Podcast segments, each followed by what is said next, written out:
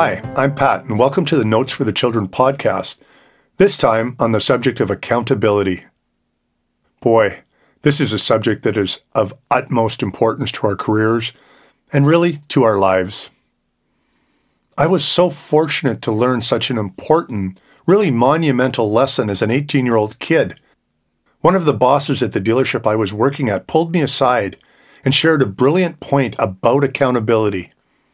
I will share that with you on this podcast. What a blessing to be told that as a young, young man. Throughout my career, we have always promoted the people that realized the success of whatever part of the business they were working in was really up to them. They would take accountability for the results and for the business results. I really hope that some of the tips in here on accountability will help you. Thanks so much for listening, and I hope you enjoy the rest of the podcast.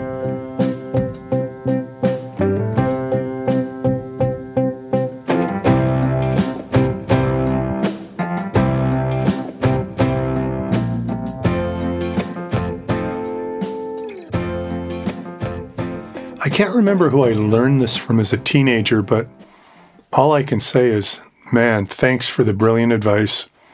I have practiced and taught it since I was a kid. This topic has been covered in our company meetings for about 48 years, and we believe it's a powerful tool for success. We generally plead with whatever team it is to please accept two facts about sales and retail. Number one, the number one reason customers purchase from us is you. Number two, the number one reason customers do not purchase from us is also you. Of course, there are exceptions, including inventory availability, etc. Today, more of the process is online or sometimes on the phone with a customer, but our part in the success still determines the success of the result.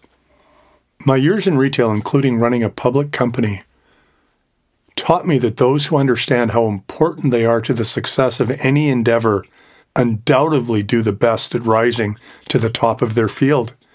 Without this acceptance of accountability, our chances of being at the top of whatever we choose to do are very slim indeed.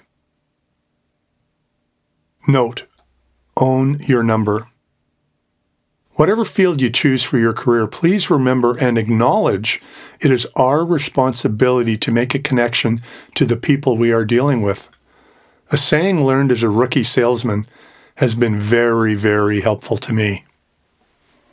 They drove here to buy a car. We work here. This must always be top of mind for us if we want to be the best in our field. I was told it's my responsibility not the customers, to make the relationship work. You would be surprised how many salespeople did not believe or follow this advice. It is also our responsibility to put our blinders on at work and leave any home stress and problems behind so we can be accountable to our customers and make the connections positive. Another example of being accountable is a training phrase I started using after I became a sales manager which was really simple own your number. I am not sure where I learned this, but it was another game changer for me. For the first year or so working at the dealership, so many of the salespeople and managers would be standing around talking about the economy, the unemployment rate, the wrong color of many of our new vehicles, and so, so much more. Of course, the first year I was so excited about selling cars that I didn't spend a lot of time talking to everyone else. But shortly thereafter, I started to fall into this rabbit hole of a sales trap. Salespeople know what I mean. Always remember, kids, sometimes experience can work against you if you become a bit jaded and bitter about the work you are doing. And a young person with a better attitude ends up doing a much improved job. It is always our responsibility to own our number rather than blame outside circumstances for our lack of success.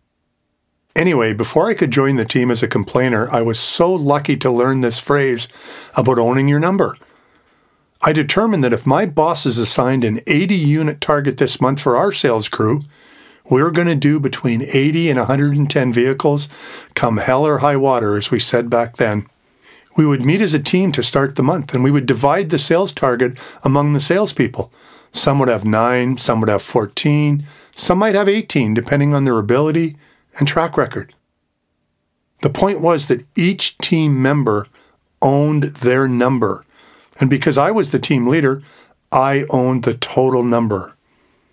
We agreed to the number, we committed to the number, and by doing this, we certainly hit our targets better than any other crew. I remember the words of a good friend and one of the best salespeople I have ever met during the massive recession of 2009.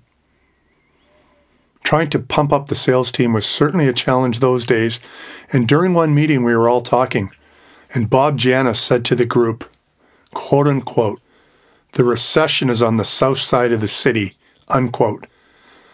Of course, the dealership we were in was on the north side of the city, and his words said everything you will ever need to know about owning your number.